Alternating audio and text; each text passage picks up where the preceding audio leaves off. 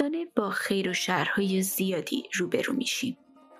نیاکان ما هر رخداد خوش و ناخوشی رو به یک دیو یا ایزدی نسبت می‌دادند.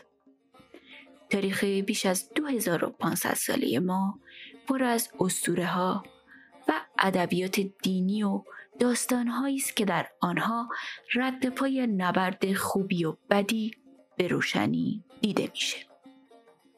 گفتارهایی که چاشنی بخش درک هستی ما در این گیتی است.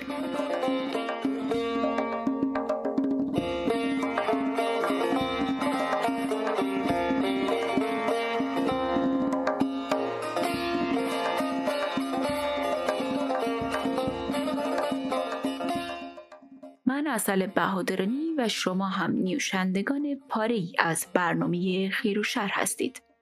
به امید اینکه اندکی با فرهنگ و اساطیر ایرانی آشنا بشیم.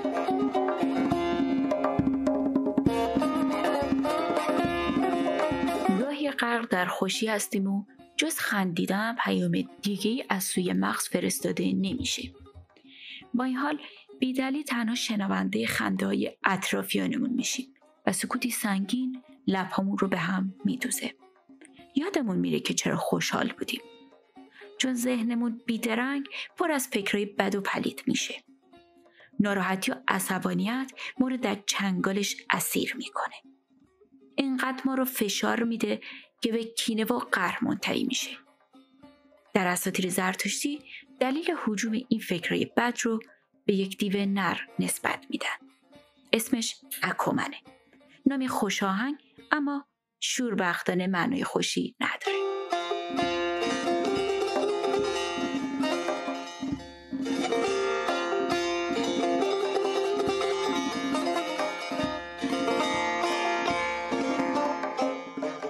اکمنه واژه اوستایی اکومن به معنای اندیشه بد.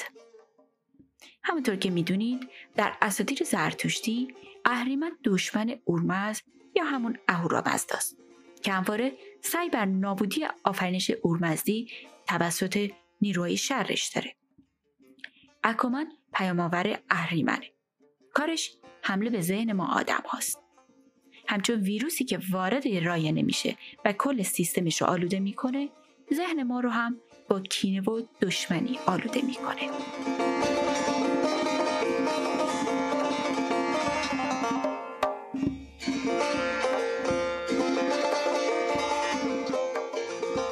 جدا از این اکامن یه وظیفه دیگه هم داره.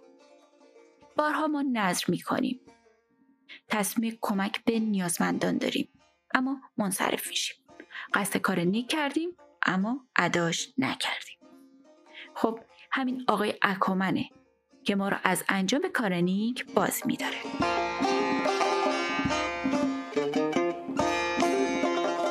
اکامن که نمی‌تونه همینجور در این گیتی جولان بده. چو آخر سر همه ما به جون هم میافتادیم و تاریخمون به 2500 سال نمی‌رسید. برای اینکه تعادل حفظ بشه اورمز در مقابل دیو اکومن امشاسپند و هومن یا همون بهمن رو قرار داده. بذارید ایزد بهمن رو در قسمت بعدی معرفی کنم.